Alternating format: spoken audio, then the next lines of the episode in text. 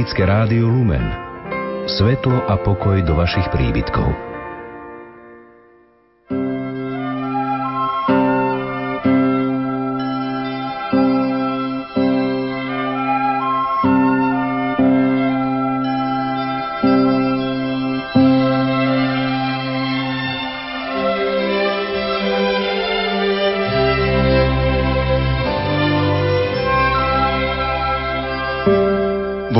Dnešnom čísle hlasov z domová z misií, milí poslucháči, som našiel aj legendu o Svetej noci. Bol raz jeden muž, ktorý vyšiel do tmavej noci, aby zohnal oheň. Chodil od domu k domu a klopal. Dobrí ľudkovia, pomôžte mi, vravel. Moja žena porodila dieťa a ja musím zohnať oheň, aby som zohrial ju i malého. Bola však hlboká noc, takže všetci ľudia spali a nik mu neodpovedal. Muž sa nevzdával. Konečne zbadal v diaľke ohnivú žiaru. Šiel tým smerom a uvidel, že oheň horel v prírode. Okolo ohňa ležali spiace ovečky a starý pastier strážil stádo. Keď muž prišiel bližšie, uvidel, že pri nohách pastiera ležali tri psi a spali. Pri jeho príchode sa prebudili a otvorili svoje široké papule, ako by chceli štekať, ale nevydali hláska. Muž videl, ako sa im zježila srst, ako cerili ostré zubiská a vrhli sa na ňo. Pocítil, že jeden ho chňapol za nohu, druhý za ruku a tretí sa mu zavesil na krk. Ale čeluste a zubiská ich neposlúchali a tak nemohli mužovi nič urobiť. Muž teda chcel ísť ďalej, aby našiel to, čo hľadá. No ovce ležali tak tesne vedľa seba, že nemohol ísť dopredu. Tu stúpal muž po ich chrbtoch a šiel cez ne k ohňu. A ani jedna sa nezobudila. Keď sa muž priblížil k ohňu, pastier sa pozrel hore. Bol to zlostný starec, ktorý bol voči ľuďom nevľúdny a tvrdý. A keď uvidel prichádzať cudzinca, hodil po ňom palicu, ktorú držal v ruke, keď strážil svoje stádo. Palica letela priamo na muža, no potom sa vychýlila a letela ďaleko do pola. Muž prišiel k pastierovi a povedal mu, Dobrý človek, pomôž mi a daj mi trochu ohňa. Moja žena porodila dieťa a ja musím rozložiť oheň, aby som zohrial ju i dieťa. Pastier by bol najradšej povedal nie, no keď pomyslel na to, že mu psi nedokázali ublížiť, že sa ovce nerozutekali a že ho palica netrafila, zostal stiesnený a neodvážil sa odmietnúť cudzincovi to, o čo žiadal. Vezmi si, koľko potrebuješ, povedal mužovi. Lenže oheň už takmer dohorel, už nezostali polienka a konáriky, len trochu ohňa. A cudzinec nemal ani lopatku, ani vedro, v ktorom by mohol odniesť červené uhlíky. Keď to pastier uvidel, povedal, vezmi si, koľko potrebuješ. A tešil sa, že si muž nedokáže odniesť nejaký oheň. No muž sa zohol, holými rukami vybral z popola uhlíky a vložil si ich do plášťa. A uhlíky nespálili ani jeho ruky, ani jeho plášť, ale musí ich odniesol, ako by to boli orechy alebo jablká. Keď zlostný starec uvidel toto všetko, začal sa sám čudovať. Akáže je toto noc, keď psi neštekajú, ovce sa nelakajú, kopia nezabíja a oheň nehorí. Tu povedal muž, Nemôžem ti to povedať, kým to sám neuvidíš. Pastier si pomyslel, že nesmie spustiť cudzinca z očí, kým sa nedozvie, čo to má všetko znamenať. Vstal a šiel za ním, až kým neprišiel tam, kde bol cudzinec ubytovaný. Tu uvidel pastier, že muž nemá ani kolibu, ani bývanie a že uložil svoju ženu a svoje dieťa do jaskyne, kde nebolo nič, iba chladné a holé steny. Pastier si pomyslel, že malé nevinné dieťatko by mohlo zamrznúť v jaskyni a hoci bol tvrdým človekom, dojalo ho to a rozhodol sa, že dieťaťu pomôže. Zložil batoh z pliec a vybral odtiaľ biele jemné ovčie rúno. Dal ho cudzincovi a povedal, aby dieťa uložil naň. No v tom istom okamihu, ktorom ukázal, že vie byť milosrdný, sa mu otvorili oči a uvidel to, čo predtým nedokázal vidieť a počul to, čo predtým nedokázal počuť. Uvidel, že okolo neho stál kruh malých anielikov so striebornými krídlami. Každý z nich mal v ruke lutnu a všetci nahlas spievali, že sa tejto noci narodil Spasiteľ, ktorý vykúpi celý svet z hriechov.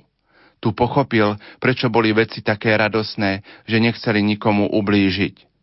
A anieli boli nielen okolo pastiera, ale videli ich všade – Sedeli v jaskyni, sedeli na kopci, lietali v povetrí. Prichádzali vo veľkých zástupoch a ako prechádzali okolo, zastali a pozreli sa na dieťa. Zavládol jasot a radosť, spev a hudba a on videl toto všetko v tmavej noci, ktorej predtým nedokázal nič vnímať a potešil sa, že sa jeho oči otvorili, padol na kolená a ďakoval Bohu. Nezáleží na svetlách a na lampách, a nezáleží na mesiaci a na slnku, ale jedno je potrebné, aby sme mali oči, ktoré dokážu vidieť Božiu velebu. Milí poslucháči, legendou vo Svetej noci otváram dnešnú sviatočnú reláciu s názvom Reholná sestra za kamerou. V nej vám predstavíme režisérku, dokumentaristku a pôvodom stavebnú inžinierku, reholnú sestru Ivicu Kušíkovú aj o tom, ako vznikajú jej dokumenty.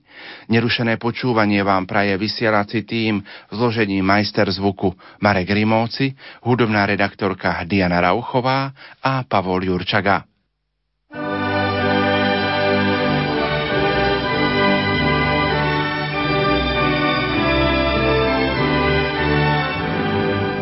Starým mladosť navracajú.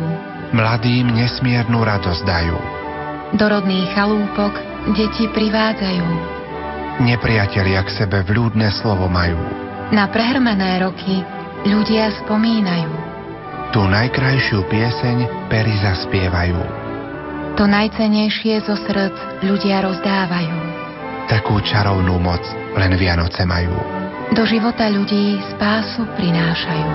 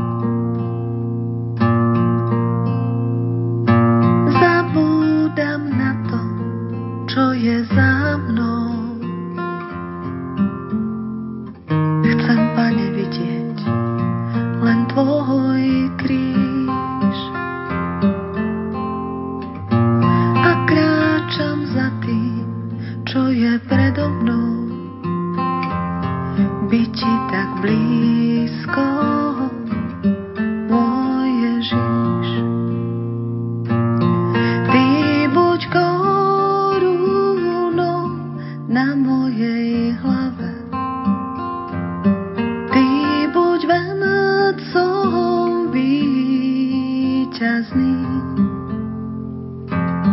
byť ti tak blízko.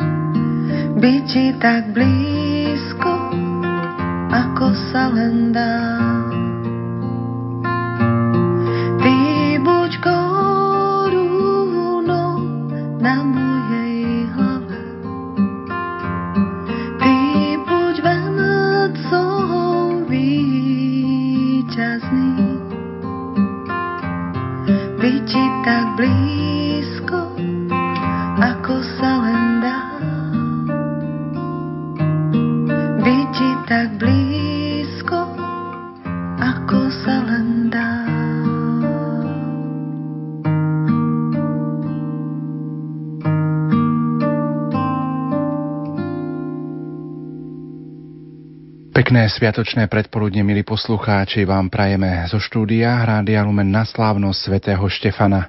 V nasledujúcich 90 minútach vám ponúkame zaujímavý rozhovor s režisérkou, dokumentaristkou a pôvodom stavebnou inžinierkou. Pri mikrofóne bude reholná sestra Ivica Kušíková. Prajem ti príjemné sviatočné predpoludne. Ďakujem pekne, ďakujem tiež za pozvanie a vám všetkým prajem pekné vianočné predpoludne. Som veľmi rád, že si prijala pozvanie do tejto relácie na Sviatok svätého Štefana. Chceme rozprávať o tvojej práci. Nechceme ťa predstaviť ako nejakú senzáciu svetu, ale ako človeka, ktorý plní svoje poslanie, reholné poslanie za tým, čo vie a čo tak trošku ovládá, to je za kamerou. Ako ťa teda príjmajú ľudia na mnohých miestach, kde prichádzaš s kamerou, keď potom sa dozvedia, že si žena misionárka a že filmuješ? Neviem, neviem, ako ma vnímajú, to by si sa musel opýtať ich, ale z takej mojej skúsenosti, keď idem s kamerou a idem s témou za človekom, tak není tu tak veľmi priestor na tie vonkajšie okolnosti. Proste sme filmári a ideme robiť film. Čo sa týka, možno trošku náražaš aj na to, že nenosím habit. Chcela by som povedať, že habit si veľmi vážim a vlastne témy, s ktorými robím, sú to väčšinou reholné sestry. Oni si za ten habit museli obetovať veľa. Pri mojej práci však mám zvláštne povolenie na prácu v civili, pretože sa pohybujem v rôznych prostrediach, ale tiež takým vonkajším znakom nášho zasvetenia v našej kongregácii nie je habit. Je to kríž, ktorý stále nosím a je to prsteň, ktorý taktiež nosím. A v podstate je to jedno, či točím niekde v pralese, alebo točím v prezidentskom paláci. Takže ja sa neskrývam, že som reholná sestra, ale tiež idem do tejto práce ako filmár, ktorý robí danú tému. Odkedy sa venuješ eh, tejto práci s kamerou a dokumentárnej tvorbe? Tak rok 1996 bol takým prelomovým v mojom živote. Po zložení väčšných slubov v misijnej kongregácii služobníc Ducha Svetého som začala so štúdiami médií. Najskôr tak všeobecne v St. Patrick College v Maynooth v Írsku a neskôr som absolvovala aj magisterské štúdia dokumentaristiky v Anglicku. Takže tam asi niekde je počiatok tejto mojej evangelizácie s kamerou. Ako sa potom táto evangelizácia s kamerou rozbiehala ďalej? Tak ako misijná sestra mám určenie alebo mám po väčšných sluboch určenie pre prácu v zahraničných misiách. Ja som mala takú túžbu zostať v Európe, pretože sú tu podmienky na filmovú tvorbu a som si to aj žiadala, teda na generálne vedenie. No ale generálne vedenie si myslelo niečo iné a poslalo ma na Papu Novú Gvineu, kde som teda mala hlavne učiť a pripravovať eh, študentov pre prácu v médiách ako si sa k tejto práci dostala? Mala si nejaký vzťah už od detstva ku kamere, alebo fascinovalo ťa kamerovanie? Ako si sa k tomuto všetkému dostala? Tak ja som, ako si už spomenul na začiatku, ja som vyštudovala stavebnú fakultu na Slovenskej vysokej škole technickej v Bratislave a vlastne bol to odbor, ktorý mňa veľmi bavil, naplňal a ja som to chcela realizovať aj v mojej misijnej činnosti. Mala som takú veľkú túžbu teda projektovať a dozorovať stavby v rámci našej kongregácie, alebo teda čo by bolo nevyhnutné. Ale veľmi tesne pred e, väčšnými sľubami v tom 96. som vlastne dostala ponuku z generálneho vedenia, že či by som nechcela robiť alebo média, alebo počítače. A pretože ja som mala vždy takú záľubu vo fotografovaní už od detstva, tak som sa rozhodla pre média. A to bol taký vlastne štart, keď človek si myslí, že už je pripravený do života, že má aj vzdelanie, aj nejakú tú prax v tom stavebníctve. A vlastne som začínala od piky nielen s odborom v médiách, ale aj s jazykom, aj so všetkým. Pretože všetky štúdia sa teda uskutočnili v zahraničí. Keď som si pozeral veci, aby som si pozrel aj tvoj životopis, tak viem, že si ukončila magisterské štúdium v televíznej a videoprodukcii vo Veľkej Británii a postgraduálne štúdium si absolvovala v Írsku, ako si spomínala. Priblížiš našim poslucháčom? tieto štúdia? Možno aj tak trošku, čo bolo ich obsahom? Tak najskôr ja som začínala s takým ročným kurzom masmediálnej komunikácii v Irsku. Bol to kurz, ktorý bol rozdelený v podstate na také štyri odbory, ktorými sme museli prejsť. Boli to tlačové médiá, bola to fotografia, bolo to rádio a televízna produkcia. V podstate z každého sme mali také debaty a prednášky s odborníkmi na danú tému a tiež každý tento subjekt končil nejakým či už článkom, fotografiou alebo nejakým dokumentíkom alebo niečím tak. A musím sa priznať, že teda ja nie som až tak veľmi človek pre rádio, že ne, nemám taký potenciál, ale pamätám si, že vtedy ma vt- veľmi zaujal dokument, rádiový dokument a už som si aj myslela, že vlastne toto je celkom fajn, toto ma baví, toto chcem robiť. No až potom, pokiaľ prišlo video a kamera a tá vlastne kombinácia obraz, zvuk a asi bolo rozhodnuté už vtedy, že toto chcem robiť a chcem pracovať v Kajrose a som sa vlastne podielala tam na natáčaní takých relácií. Ja som mala na starosti večerné modlitby. Boli to také 3, 4, 5 minútové programy na záver dňa, keď to už asi ani nikto nepozeral, ale mne to stále robilo veľkú radosť pripraviť tú večernú modlitbu pre diváka. No a opäť zraz, keď som už vedela, čo chcem a takto si to predstavujem, prišla generálna predstavená s návrhom, že aby som pokračovala v štúdiách a tak som sa musela pripraviť na príjmačky, musela som si urobiť proficiency in English, lebo bez toho sa nedá študovať. A vlastne po takom rozhovore s tými pedagógmi ma zobrali, prijali na magisterské štúdium, ktoré som ukončila v roku 2000 tam to bolo trošku iné, tam už to bola taká špecializácia, vlastne ľudia v kurze sme sa mohli špecializovať alebo na ten fiction, alebo na dokumentárny film. Teda ja som si vybrala dokumentárny film a tam som pochopila, že toto je veľmi silný spôsob, ako dneska promovať hodnoty, posúvať hodnoty ďalej na človeka. Pripomeniem našim poslucháčom, že našim dnešným hostom na Sviatok svätého Štefana je sestra Ivica Kušíková, ktorá je misijná sestra. Vnímaš toto poslanie, ktoré teraz robíš, ako svoje misijné poslanie? Jednoznačne áno.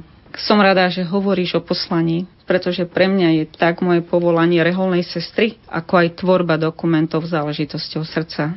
Tak ako nedokážem oddeliť modlitbu od konkrétneho každodenného života, tak asi nedokážem oddeliť moju prácu dokumentaristky od reholného povolania. Svet dnes potrebuje svetkov činu a mojou úlohou je cez dokumentárny film dať takýmto svetkom, nositeľom svetla a nádeje priestor. Aj prostredníctvom nich chcem divákovi ponúknuť hodnoty, ktoré dokážu náš život urobiť kvalitnejší a lepší. Je to taká misia svätého Jana Krstiteľa dať priestor iným. A mňa táto misia veľmi inšpiruje, naplňa a dáva zmysel môjmu životu. Beriem moju prácu ako nástroj evangelizácie. Nie je to môj cieľ urobiť film. Môj cieľ je povedať ľuďom o Bohu, povedať im o hodnotách a prostredníctvom tých mojich programov alebo filmov pozývať ľudí k reflexii, pozývať ľudí možno zaujať nový uhol pohľadu na, na vec a možno urobiť tento svet trošku lepším. Takže ja by som to nazvala tak ako zdravotná sestra, reholná sestra, zdravotná sestra má nejaký nástroj, ktorým evangelizuje tých pacientov, alebo učiteľ v škole, keď je zasvedený, tak evangelizuje nejakým iným spôsobom. Tak, takisto ja evangelizujem kamerou a, a filmom. Ktorý bol tvoj prvý film, ktorý si urobila, natočila? Spomína si ešte? To tá, taká prvá láska. Bol to vlastne film v tom roku 2000. Bol súčasťou môjho magisterského štúdia v Anglicku a bol to film, ktorý adresoval taký veľký svetový problém a to bol dlh tretieho sveta. Ja som v rámci tohto projektu dvakrát vycestovala do Zambie v tom roku, najskôr ako nejakú rešerš som si išla urobiť, zoznámiť sa s ľuďmi, vidieť možnosti, vidieť e, miesto, kde by som mohla natáčať. No a potom druhýkrát som už išla točiť tak na ostro a vlastne bola to pre mňa obrovská skúsenosť. Bolo to prvýkrát, keď je človek odkazaný vlastne sám na seba a na to, či mu tá kamera bude fungovať v tom vlhkom prostredí, v teplom prostredí, v prašnom prostredí a spojené so všetkými tým adrenalínom, čo patrí do africkej buše. Takže to bol vlastne môj prvý film, ktorý teda sa mi nakoniec podarilo urobiť celkom dobre a tak. Hovoríme, že si dokumentaristka a pripravuješ dokumentárne filmy. Poďme našim poslucháčom priblížiť, ktoré filmy vyšli, tak povediac, z tvojich rúk. Tak ako som už spomla úplne, môj začiatok bol na misii v Afrike, v Zambii.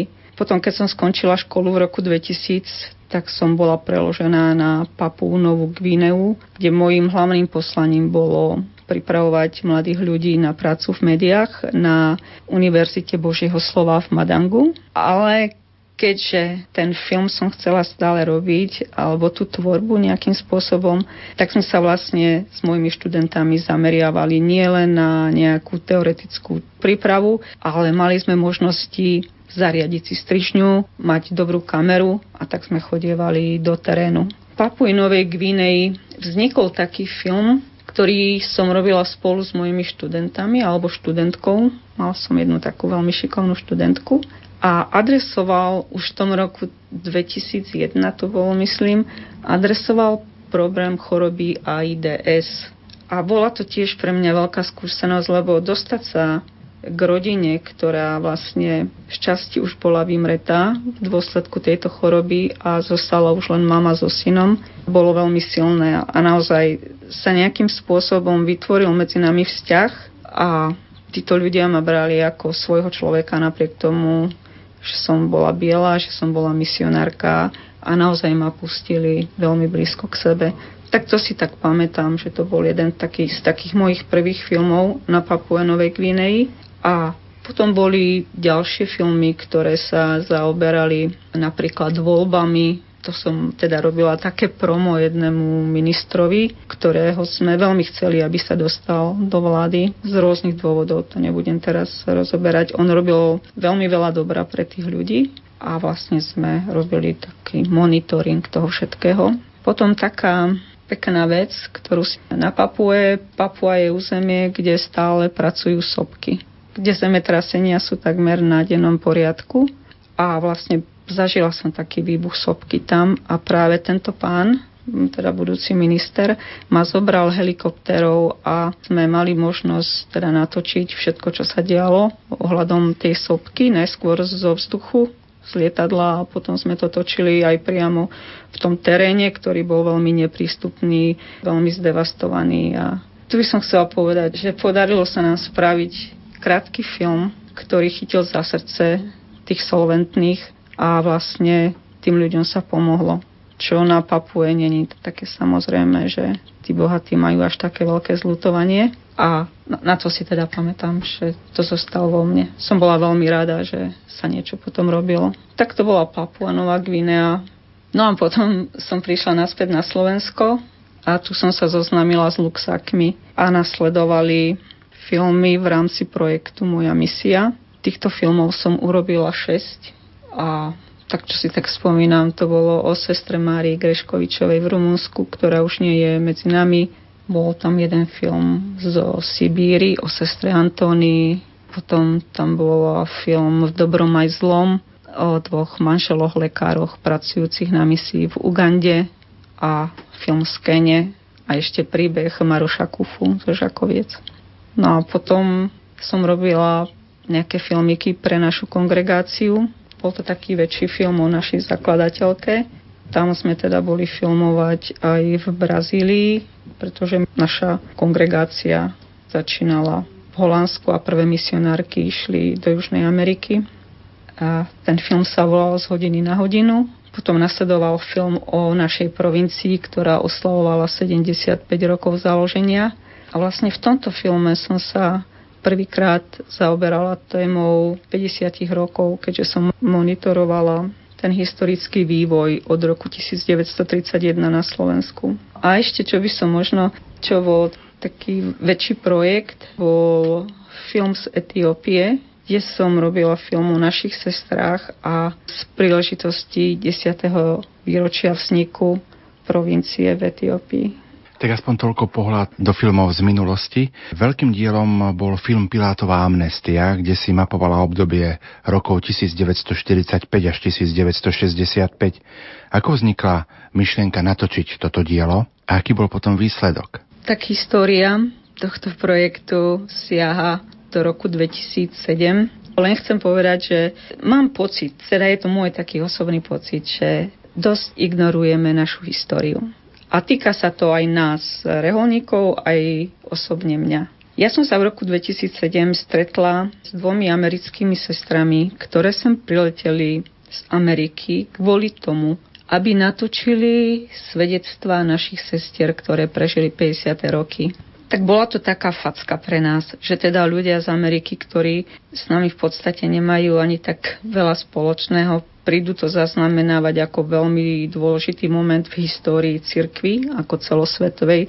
A my tu vlastne sedíme na pramení a nerobíme nič. Tak sme sa spolu so sestrou Danielou Bezdedovou, ktorá vtedy bola predsednička konferencie vyšších predstavených ženských rehôľ na Slovensku, dohodli, že niečo podnikneme. Že proste my nemôžeme nechať tieto veci nechať zaniknúť a najskôr sa musí vždy napísať projekt, pretože takéto veci to je peniaze, že to sa nedá robiť zadarmo. A v podstate, keď nám ten projekt potom neskôr prešiel, tak sme sa pustili o zaznamenávania audiovizuálnych svedectiev reholných sestier, ktoré prežili 50. roky a ktoré si ešte dokázali na to spomínať a chceli spomínať.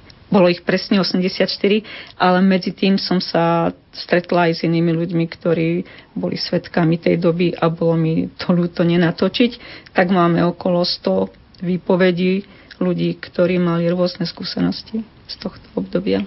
Spomínanú barbarskú noc, ktorú prežili a utrpenie reholníkov, tak máme asi 60 rokov od toho momentu. Vnímaš aj to, že krv mučeníkov alebo krv týchto ľudí alebo tých spolusestier a spolubratov, ktorí trpeli, môže byť aj takým semenom nových kresťanov?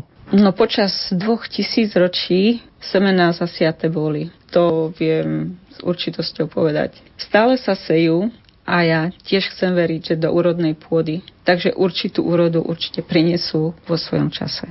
Nechcíme veci urýchlovať. To nie je naše poslanie. Možno, že práve my sme generácia, ktorá sa o to, čo bolo zasiaté, máme teraz starať.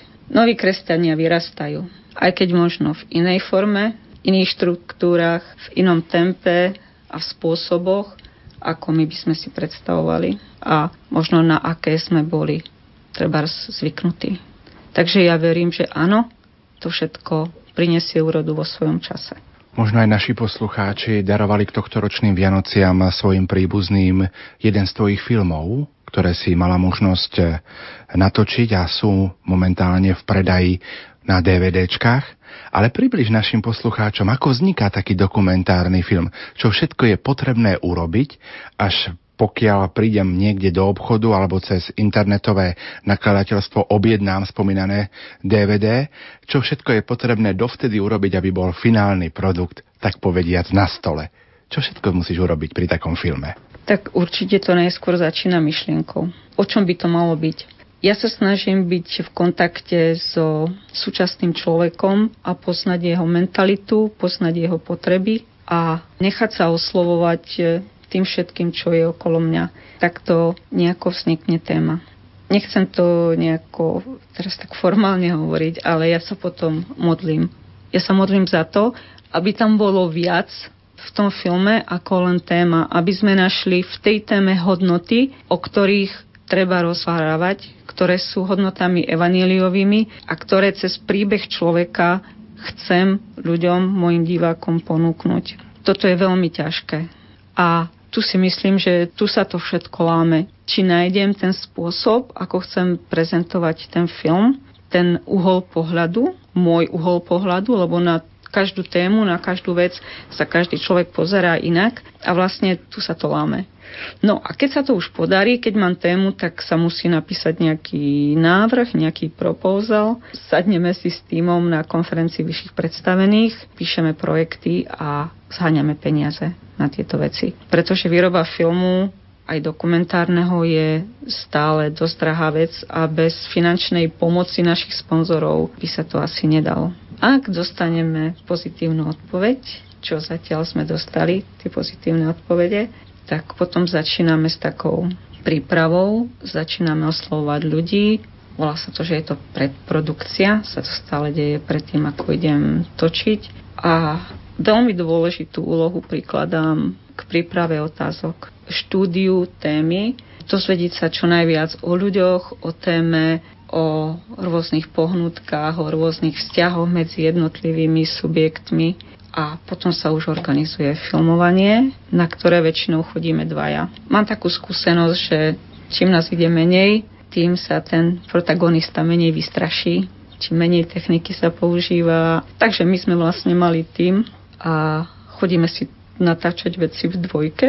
No a keď materiál je natočený, obyčajne sadneme s dramaturgom dávame veci, hľadáme tie línie, objavujeme, lebo udokumentuje to tak, že ten scenár, v podstate ja viem, čo chcem točiť, ale pri dokumente človek vlastne nikdy nevie, čo mu z toho vyjde, pretože tí ľudia vám povedia veci, o ktorých vy ste netušili. Potom je na vás, že či sa toho chytíte alebo nie. Keď to stojí za to, tak mením scenár záchodu a vlastne keď sa vrátim domov do strižne, tak vidím, že mám natočené úplne niečo iné, ako som od toho očakávala. Čiže začínam na novo, začínam pripravovať scenár, začínam tvoriť línie a začínam strihať takú, my to nazývame, že offline verziu, to je taká nečistá, kde si režisér vlastne postaví ten príbeh, poskladá, aby to zmysluplné rozhoduje, kde bude synchron, kde bude hudba, kde bude ticho, kde bude neviem čo. Je tam strašne veľa vecí. A keď je to už tak, že ten príbeh poskladaný, že nám to hrá, že to ide, tak e, sa do produkcie ďalej prizve strihač. To je človek, ktorý má vyštudovaný strih, ktorý vie presne ten obraz, zvuk strihnúť tak, aby tvoril jeden celok. Potom ide do postprodukcie zvuková stopa, kde sa mieša zvuk, kde sa čistí, kde sa teda mieša so zvukovým efektom, hudbou. No a nakoniec sa robia farebné korekcie, pretože ten obraz sa natáča za rôznych svetelných podmienok a treba doľaďovať farby, aby to vytváralo taký jeden celok. No a keď už máme film hotový v počítači, tak sa, ako v našom prípade, snažíme sa tieto filmy dávať do štyroch jazykových verzií, tak sa musí urobiť prepis textov, musia sa osloviť prekladatelia, ktorým sa vysvetlí vlastne celá pointa. Keď sa to preloží, tak sa vyrába DVDčko, robí sa grafika, potom sa robia zmluvy, hľadá sa proste cesta, ktorou sa tento produkt bude šíriť ďalej. No až nakoniec sa to dá do tlačiarne a priniesie sa to naspäť sem a už sa to distribuuje potom to odtiaľ. Väčšinou tak štandardne bývajú formáty dĺžky dokumentárneho filmu a to je 26 minút, 52 minút alebo potom celovečerný film, ako bol Suď ma skúšaj, ten bol 72 minút. Často som sa stretla s ľuďmi v okolí, že sa ma opýtajú, Iva, a, a aký dlhý ten film je? Spravím 26. A oni celý prekvapení, že a to prečo robíš tak dlho? Taký dokumentárny film 26 minútový niekedy trvá 2 mesiace, 3 mesiace, závisí od témy. Takže ono to není také jednoduché, že keď chcem urobiť 26, že potrebujem na to možno 26 minút alebo jeden deň, alebo že čo natočím, to rýchlo zostriham a za dva dní to mám. Celý proces je, je veľmi náročný na čas, na rozmýšľanie, na skladanie. Je to také komplexné dielo. Zaujímavá cesta, čo poviete, milí poslucháči, tak opäť si trošku zahráme a po pesničke v našom rozprávaní budeme pokračovať. thank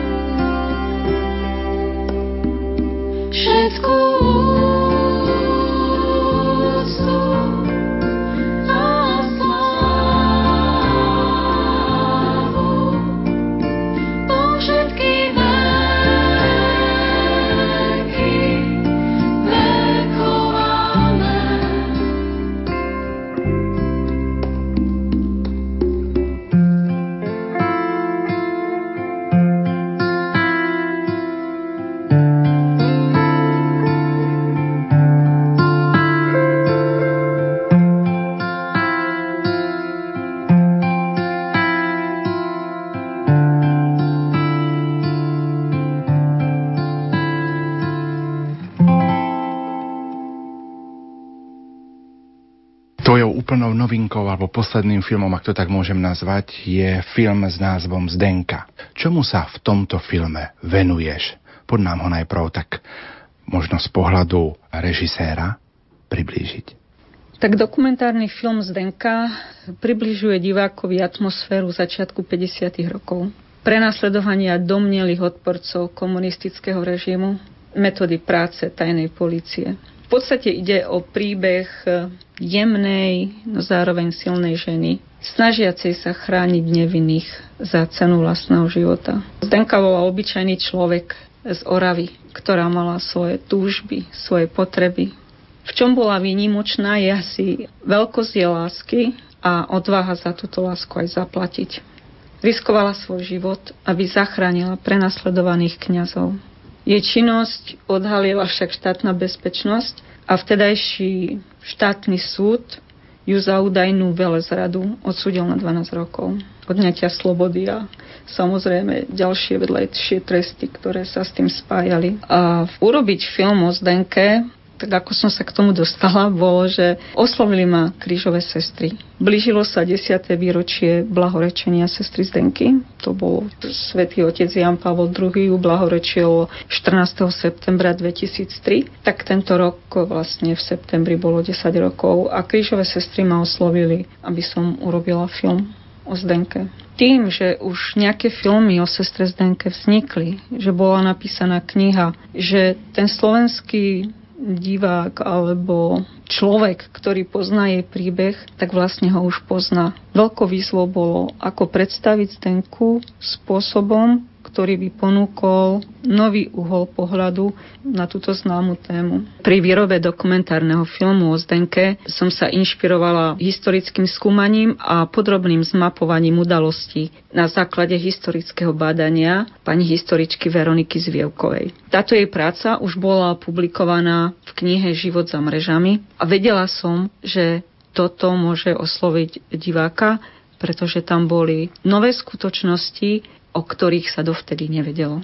Takže odtiaľ som vychádzala a do mojich filmov sa vždy snažím vniesť aj určitú spiritualitu. Určite som to chcela urobiť aj v tomto príbehu o sestre Zdenke a vznikol postupne teda film, ktorý sa skladá z takých štyroch úrovní alebo levelov, ktoré paralelne pokračujú alebo vyvíjajú sa vo filme a vspájajú sa v tom bode, keď tá téma vrcholí. Neviem, možno by sme si mohli pustiť nejakú ukážku, na ktorej by som ti alebo posluchačovi Radia Lumen tiež ukázala vlastne, ako tento film vznikal, ako sme ho tvorili. Takže máme pripravené zvukové ukážky. Čaká nás prvá zvuková ukážka. Hádam si ju najprv spoločne vypočujeme a potom by sme si k nej niečo povedali. Moje vnímanie sestry Zdenky zásadne zmenili listy ktoré som našla v jej vyšetrovacom spise. Dovtedy pre mňa bola vzdialenou sestrou, vždy dokonalou, dokonalou ošetrovateľkou, dokonalou trpiteľkou, ale až cez listy, v ktorých som spoznala jej vnútorný zápas, spôsob, akým ona bojuje, sa mi stala blízkou.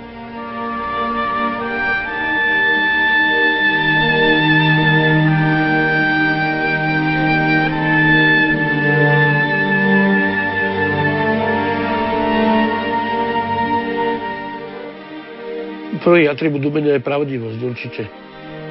A pravdivosť sestry Zdenky je ďaleko viacej ako je umenie.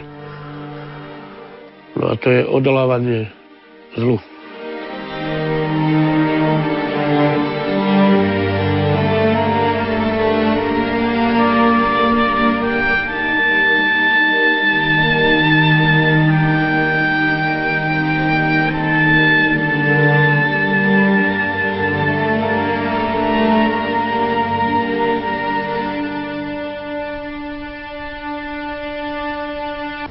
Vypočuli sme si prvú nahrávku. Čo si o tejto nahrávke môžeme bližšie povedať? Čo by si tak chcela predstaviť našim poslucháčom? V tejto prvej nahrávke počujeme pani historičku Veroniku Zvievkovú, ktorá vlastne v archívoch Ústavu pamäte národa predstavuje divákovi listy, ktoré sestra Zdenka písala Salesianovi Don Štefanovi Santnerovi.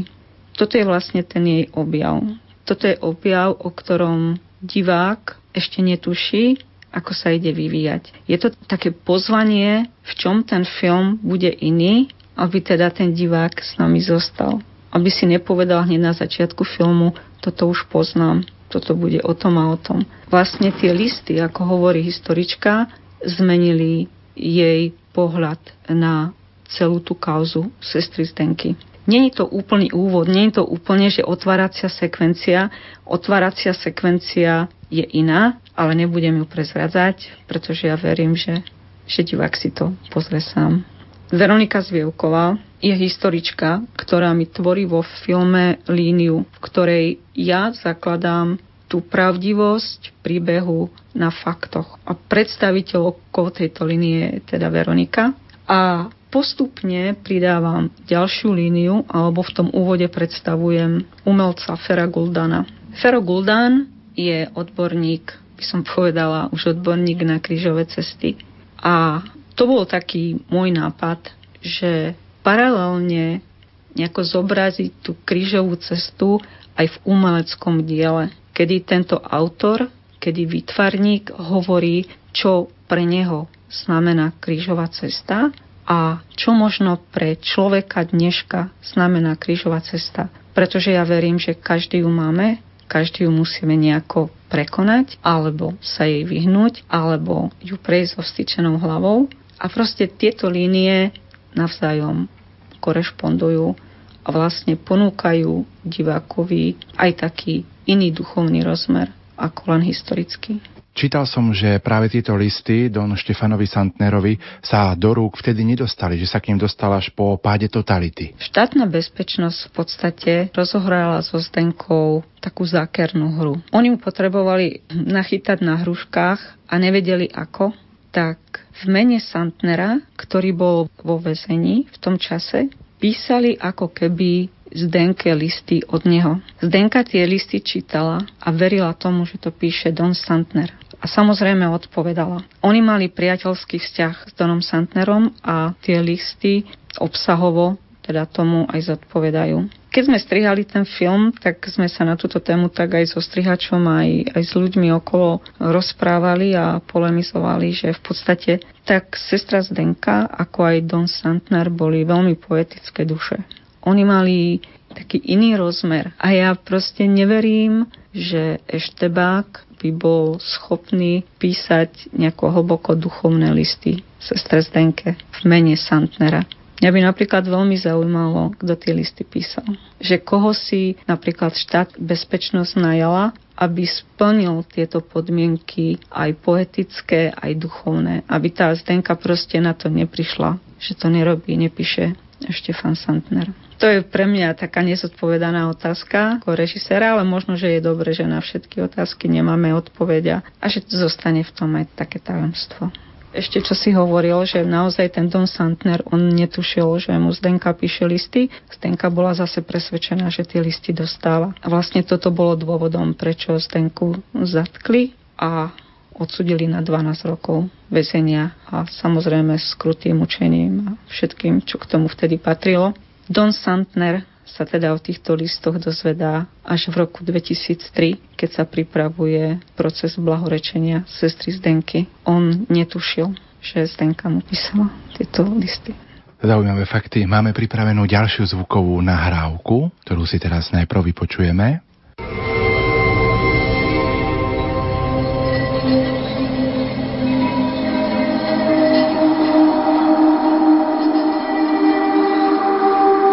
Pokiaľ hovoríme o 50. rokoch, je dôležité mať vždy na pamäti, že režim, ktorý nastúpil, bol zásadne ateistický. Parciálnym cieľom bolo podriadiť si církev, ale konečným a definitívnym cieľom bolo nielen zničiť církev, ale aj vykoreniť Boha z ľudského srdca. Všetko, čo stálo v ceste, bolo, tak povediať, zhodné likvidácie.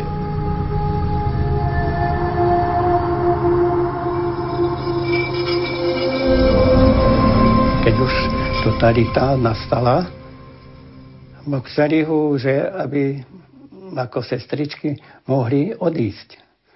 Ktorá sa zobliekla, každej dávali 10 tisíc korún na ruku a prácu. No ale sestrička Zdenka nechcela povoliť.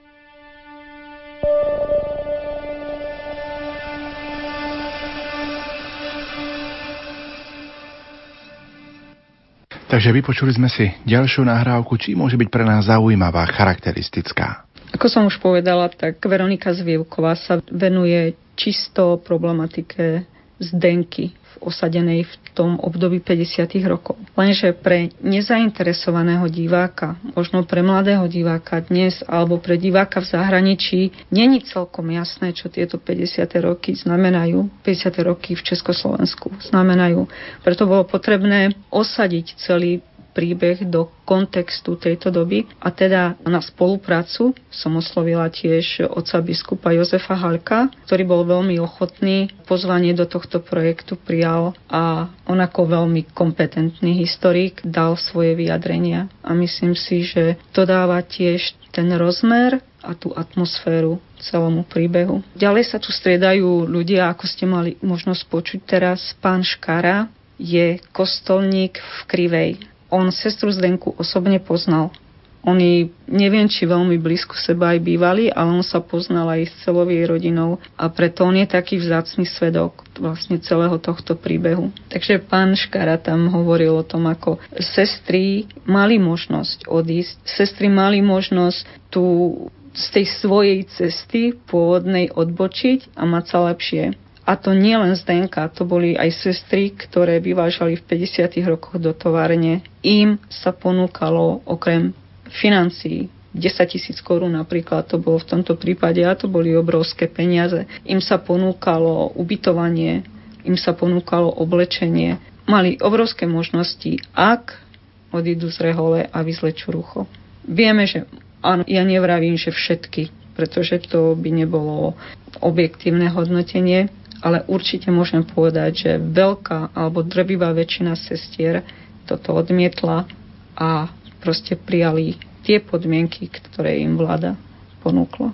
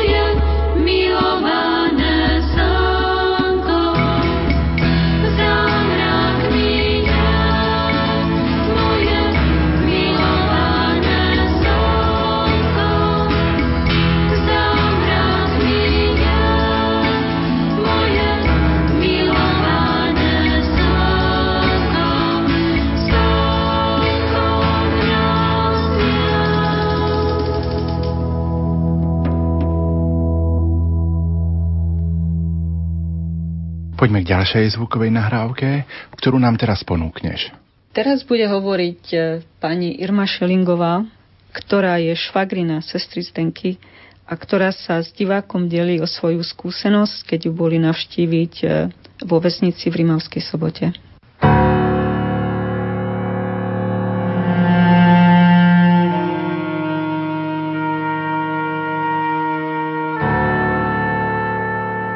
Oravy nám oznámili, že je v Rimánskej sobote, tak sme ju išli ako navštíviť.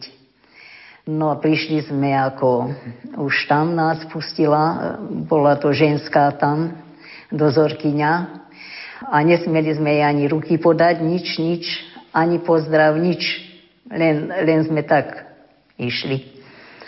My sme len začali plakať, aj Cyril, aj ja, a ona stále len hovorila, že aby sme hovorili niečo a my sme ani neprehovorili. Vôbec.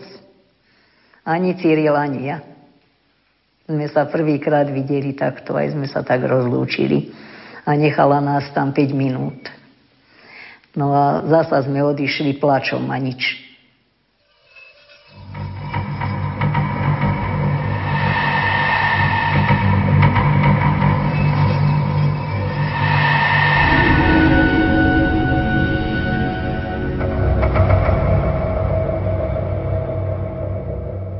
Takže vypočuli sme si zvukovú nahrávku. Čím nám môže byť blízka táto nahrávka, ktorú sme pred malou chvíľou počuli? Pani Irma Šalingová žije v Martine a ja som ju mala možnosť navštíviť. Je to veľmi sympatická staršia dáma, ktorá ešte v tomto veku sa sankuje a má záujem o všetko dianie okolo nej. A bola veľmi ochotná, aj keď v podstate ona Zdenku poznala iba z tohto jedného stretnutia vo väznici v Rimavskej sobote. A to bolo 5 minút. A celá rodina už potom Zdenku nevidela.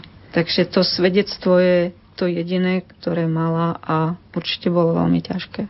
Čo ponúkneme teraz našim poslucháčom v ďalšej nahrávke? Teraz by sme si mohli vypočuť sestru Mojmiru, ktorá bola zúčastnená v procese blahorečenia sestry Zdenky. Pozná veľmi veľa súvislostí s týmto príbehom a podľa mňa jej výpoveď bola veľmi zaujímavá.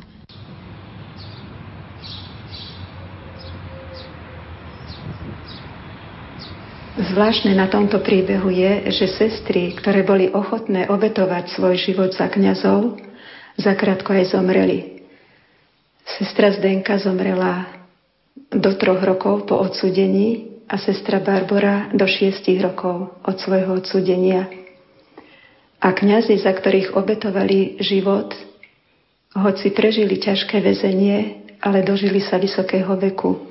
Dožili sa aj pádu totality. Páter Štefan Santner zomrel v roku 2006.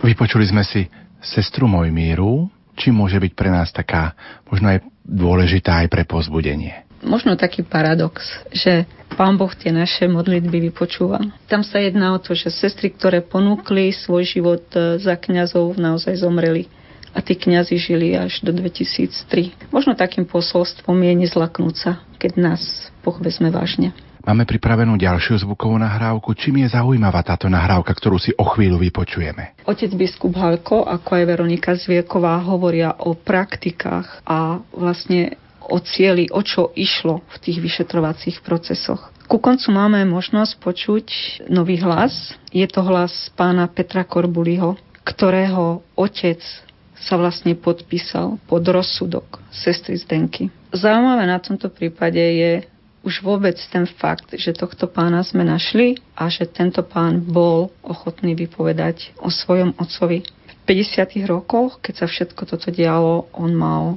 5-6 rokov a na tie veci si spomínal si na svojho otca, ale o týchto veciach sa v podstate dozvedel až nie tak veľmi dávno, keď mu jeho syn ktorý teraz žije v Izraeli, priniesol knihu od pana Habouštiaka Za mrakmi je moje milované slnko. Vtedy sa tento syn sudcu dozvedel, čo robil jeho otec v 50. rokoch. On to do, doteraz netušil. Zároveň dostal vysvetlenie na veci, ktorým nerozumel. Ako napríklad, že v 58. alebo 7 musel otca doprevádzať. Proste jeho otec si ako pokánie zvolil, že bude od fary Blumentalského kostola chodiť klačiačky až ku krížu pri Blumentalskom kostole. Bratislavčania určite poznajú toto miesto. Je to v podstate v centre mesta, kde sa premelie veľmi veľa ľudí, kde chodia električky a kde tento starý pán Korbuli chodieval klačiačky na znak pokania za to všetko, čo urobil. Jeho syn tvrdí, že to vyprosila sestra Zdenka. Jemu aj celej jeho rodine, že tento človek bol po tých činoch schopný obrátenia sa alebo zmeny života natoľko, že bol ochotný za to aj píkať. Úlohou vyšetrovania nebolo zistiť pravdu o tom človeku, ale prinútiť ho k tomu, aby sa podriadil vopred pripravenému scenáru. Aby sa priznal k veciam, ktoré nikdy neurobil a aby sa k týmto veciam priznal čo najpresvedčivejšie. Pretože okrem tej likvidačnej stratégie, okrem toho cieľa likvidovať osoby alebo spoločenstva, tu existovala ešte aj propagandistická dimenzia, to znamená, že celý ten proces musel sa nejakým spôsobom legitimizovať pred verejnosťou. A preto bolo veľmi dôležité, aby sa samotný súdený človek priznával k veciam, ktoré nikdy neurobil. Výsledkom celého vyšetrovania, ktoré trvalo ešte niekoľko týždňov, boli tri súdne procesy. Všetci dostali dlhoročné tresty odňatia slobody.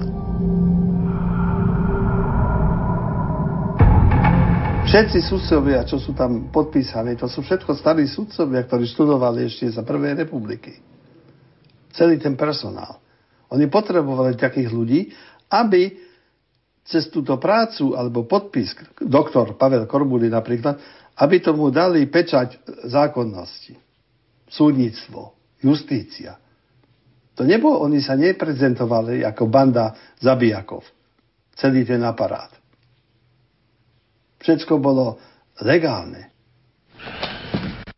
No a napokon ponúkneme našim poslucháčom poslednú nahrávku z tohto dokumentárneho filmu Zdenka. Láska bez obety nie je skutočne láska, podobne ako obeta bez lásky nie je skutočne obeta. Viac treba počúvať Boha ako ľudí. A tí ľudia, to môže byť verejná mienka, tí ľudia, to môže byť nejaká konjunktúra, tí ľudia, to môže byť niečo, čo je práve moderné, čo je in, čo letí. A ten Boh, to je ten, ktorý je nad všetkým, cez ktorého spoznávame tie hodnoty, ktoré sú vždy platné. A títo ľudia dokazujú, že nech sa deje čokoľvek, kdekoľvek, akokoľvek, tá pravda vždy platí. Tá pravda je vždy uskutočniteľná.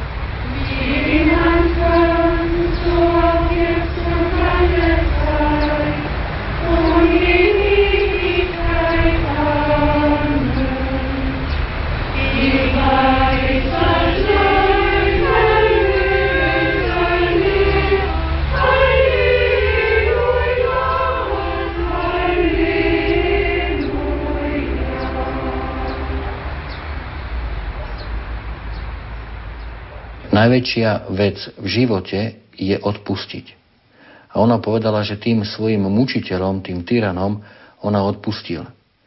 Nie je to ľahké, ale keď sa pozrieme na celý jej život, aj na zápisky, ktoré má v modlitbách a v meditáciách, tak vidíme, že ona vlastne celé jej vnútro, celý jej duchovný život bol postavený na jednote s Bohom, na jednote s Ježišom a práve táto jednota s Ježišom dokázala ju povzbudiť tak, že dokázala odpustiť. Tak máme za sebou poslednú zvukovú nahrávku z tohto dokumentárneho filmu Zdenka. Čo si k tejto poslednej nahrávke, sestra Iva, môžeme povedať? Myslím, že jasne naznačuje táto posledná nahrávka, k čomu celý film smeruje, v čom vrcholí. Hlavnou témou v tomto filme je odpustenie.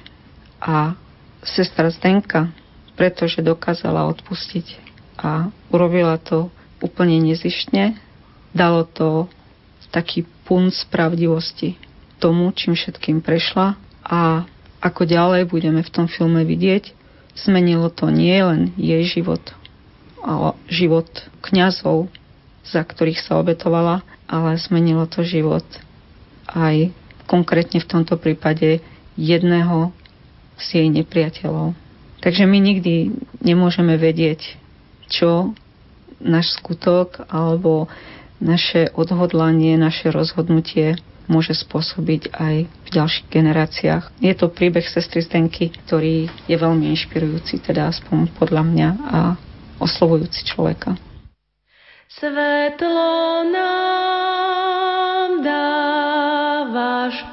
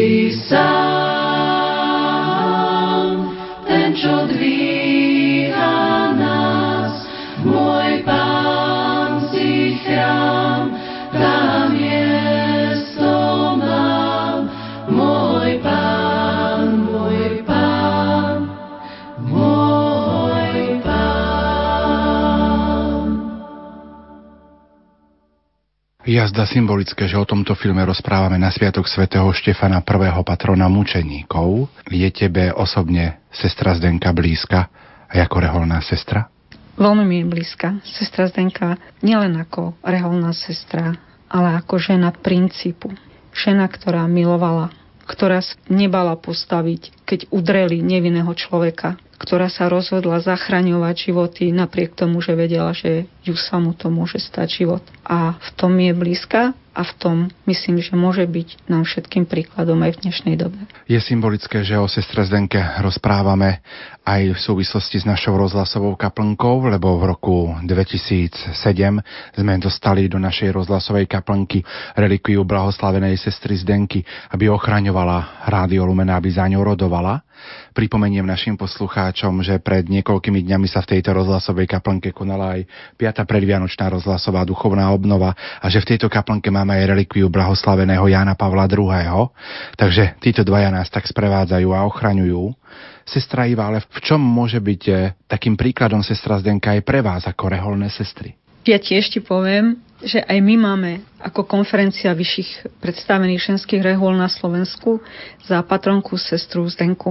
Ja chcem veriť, že je to aj pre tie vlastnosti, ktoré som pred chvíľou spomínala. Vždy potrebujeme ľudí, ktorí sú nám vzorom a ktorí nám vytýčujú nejako smer alebo tú orientáciu v našom živote. Predstav našim poslucháčom na závere relácie aspoň v krátkosti tvoju misijnú kongregáciu, aby sme aj trošku predstavili reholu, v ktorej pôsobíš. Naša kongregácia sa volá Misijná kongregácia služobníc Ducha Svetého a našim pôvodným poslaním je ohlasovanie evanielia v krajinách, kde evanielium ešte hlásané nebolo.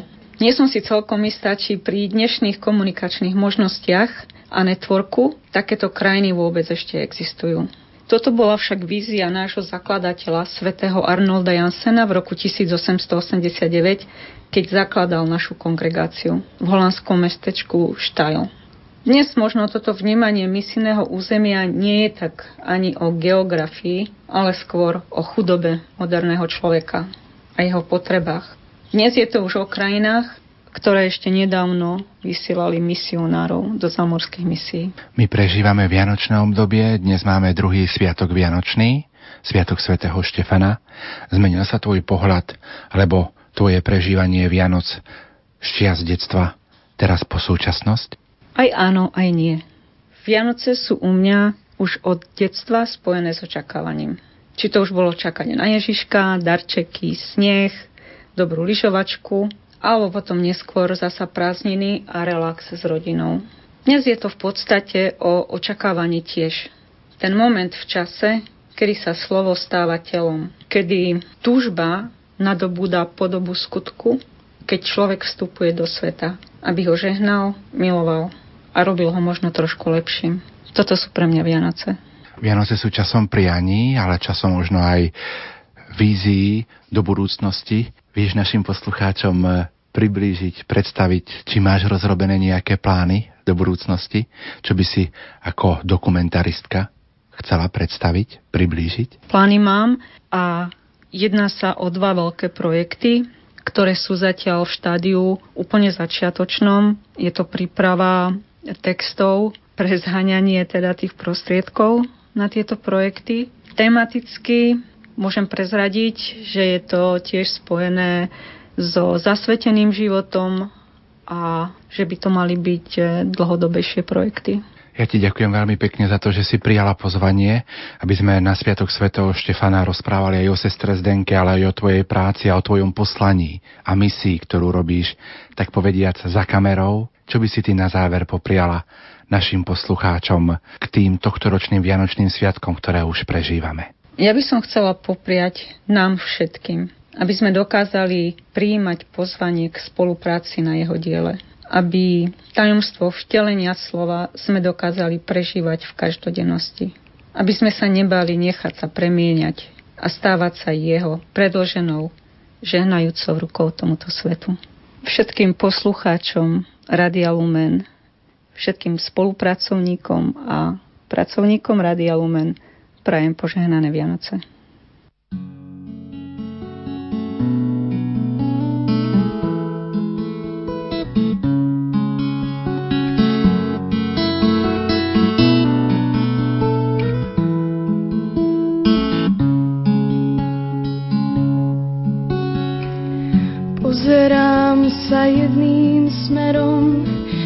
Nedokážem hýbať telom, zasnívaná do rozprávky, hľadám princa z veľkej diaľky, okradnutá svetom dnešným, hľadám zmysel celú noc nespím, v ústach sucho od nemoty, v očiach tmavo od slepoty. Pane, otvor mi srdce, zakry mi zrak, prikry mi uši, chcem počuť tvoj hlas, ukáž mi cestu, to vydať sa mám, nech už len za tebou kráčam. Otvor mi srdce, zakry mi zrak, prikry mi uši, chcem počuť tvoj hlas, ukáž mi cestu, to vydať sa mám, nech už len za tebou kráčam.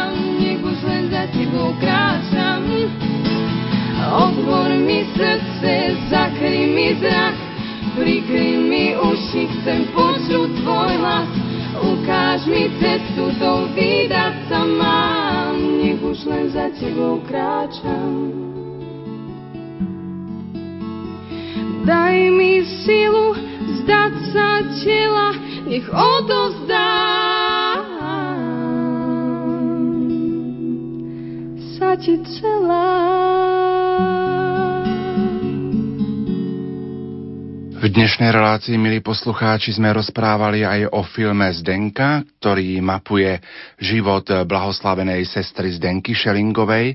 A tak vás teraz pozývam pomodliť sa spolu s nami litánie k blahoslavenej sestre Zdenke.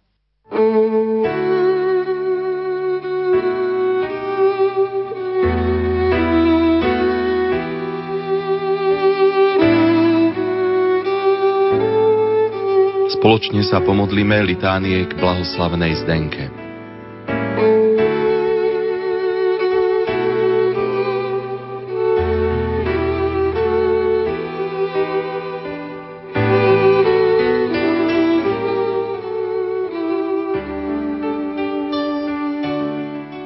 Pane, zmiluj sa. Pane, zmiluj sa. Kriste, zmiluj sa. Kriste, zmiluj sa. Pane, zmiluj sa. Pane, zmiluj sa. Otec na nebesiach, Bože, zmiluj sa nad nami. Syn, vykupiteľ sveta, Bože, zmiluj sa nad nami. Duch Svetý, Bože, zmiluj sa nad nami. Svetá Trojica, jeden Boh, zmiluj sa nad nami. Svetá Mária, oroduj za nás. Blahoslavená Zdenka, hľadajúca Božiu vôľu, oroduj za nás. Blahoslavená Zdenka, odovzdaná Duchu Svetému. Oroduj za nás. Blahoslavená Zdenka, milujúca trpiaceho a ukrižovaného Krista. Oroduj za nás. Blahoslavená Zdenka, túžiaca s Kristom a pre Krista trpieť. Oroduj za nás. Blahoslavená Zdenka, kráčajúca v šľapajach milosrdného a ukrižovaného Krista. Oroduj za nás. Blahoslavená Zdenka, milovníčka Eucharistie. Oroduj za nás. Blahoslavená Zdenka, ctiteľka Panny Márie. Oroduj za nás. Blahoslavená Zdenka, dôverujúca anielovi strážnemu. Oroduj za nás. Blahoslavená Zdenka, milujúca církev. Oroduj za nás. Blahoslavená Zdenka, odvážna v budovaní církvy. Oroduj za nás. Blahoslavená Zdenka, milujúca svoju kongregáciu. Oroduj za nás. Blahoslavená Zdenka, naplnená duchom pokánia. Oroduj za nás. Blahoslavená Zdenka, ochotná obetovať sa za iných. Oroduj za nás. Blahoslavená Zdenka, trpezlivá v ťažkostiach a pri nepochopení. Oroduj za nás. Blahoslavená Zdenka, slúžiaca chorým a trpiacim. Oroduj za nás. Blahoslavená Zdenka, pomáhajúca prenasledovaným pre vieru. Oroduj za nás. Blahoslavená Zdenka, odvážna pri záchrane kňazov. Oroduj za nás. Blahoslavená Zdenka, obeď lásky a násilia. Oroduj za nás. Blahoslavená Zdenka, odovzdaná Bohu v utrpení. Oroduj za nás. Blahoslavená Zdenka, hrdinská v odpúšťaní. Oroduj za nás. Blahoslavená Zdenka, vzor pevnej viery. Oroduj za nás. Blahoslavená Zdenka, plná nádeje. Oroduj za nás. Blahoslavená Zdenka, rozdávajúca úsmev. Oroduj za nás. Blahoslavená Zdenka, vyžarujúca pokoj. Oroduj za nás. Blahoslavená Zdenka, chrániaca posvetnosť nedele. Oroduj za nás. Blahoslavená Zdenka, plná vďačnosti za každú milosť. Oroduj za nás. Blahoslavená Zdenka, vytrvalá v utrpení. Oroduj za nás. Blahoslavená Zdenka, konkrétna v láske k blížnym. Oroduj za nás. Blahoslavená Zdenka, nezlomná vo vernosti. Oroduj za nás. Blahoslavená Zdenka, pokorná v službe. Oroduj za nás. Blahoslavená Zdenka, milujúca tichosť. Oroduj za nás. Blahoslavená Zdenka, príklad zasveteného života. Oroduj za nás. Blahoslavená Zdenka, milujúca všetkých ľudí. Oroduj za nás. Baránok Boží, Ty snímaš hriechy sveta. Zľutuj sa nad nami, Pane. Baránok Boží, Ty snímaš hriechy sveta. Vyslíš nás, Pane. Baránok Boží, Ty snímaš hriechy sveta. Zmiluj sa nad nami, Pane. Modlime sa. Dobrotivý Bože, Ty si dal blahoslavenej Zdenke nevšednú lásku ku križovanému Kristovi, ktorú prejavila radosnou službou chorým a Tvojim kňazom. Prosíme ťa, dopraj aj nám, aby sme ju nasledovali v úprimnej ochote dať svoj život do služby bratom a sestrám a boli nadšenými svetkami Tvojho Syna Ježiša Krista, ktorý je Boh a s Tebou žije a kráľuje v jednote s Duchom Svetým po všetky veky vekov. Amen.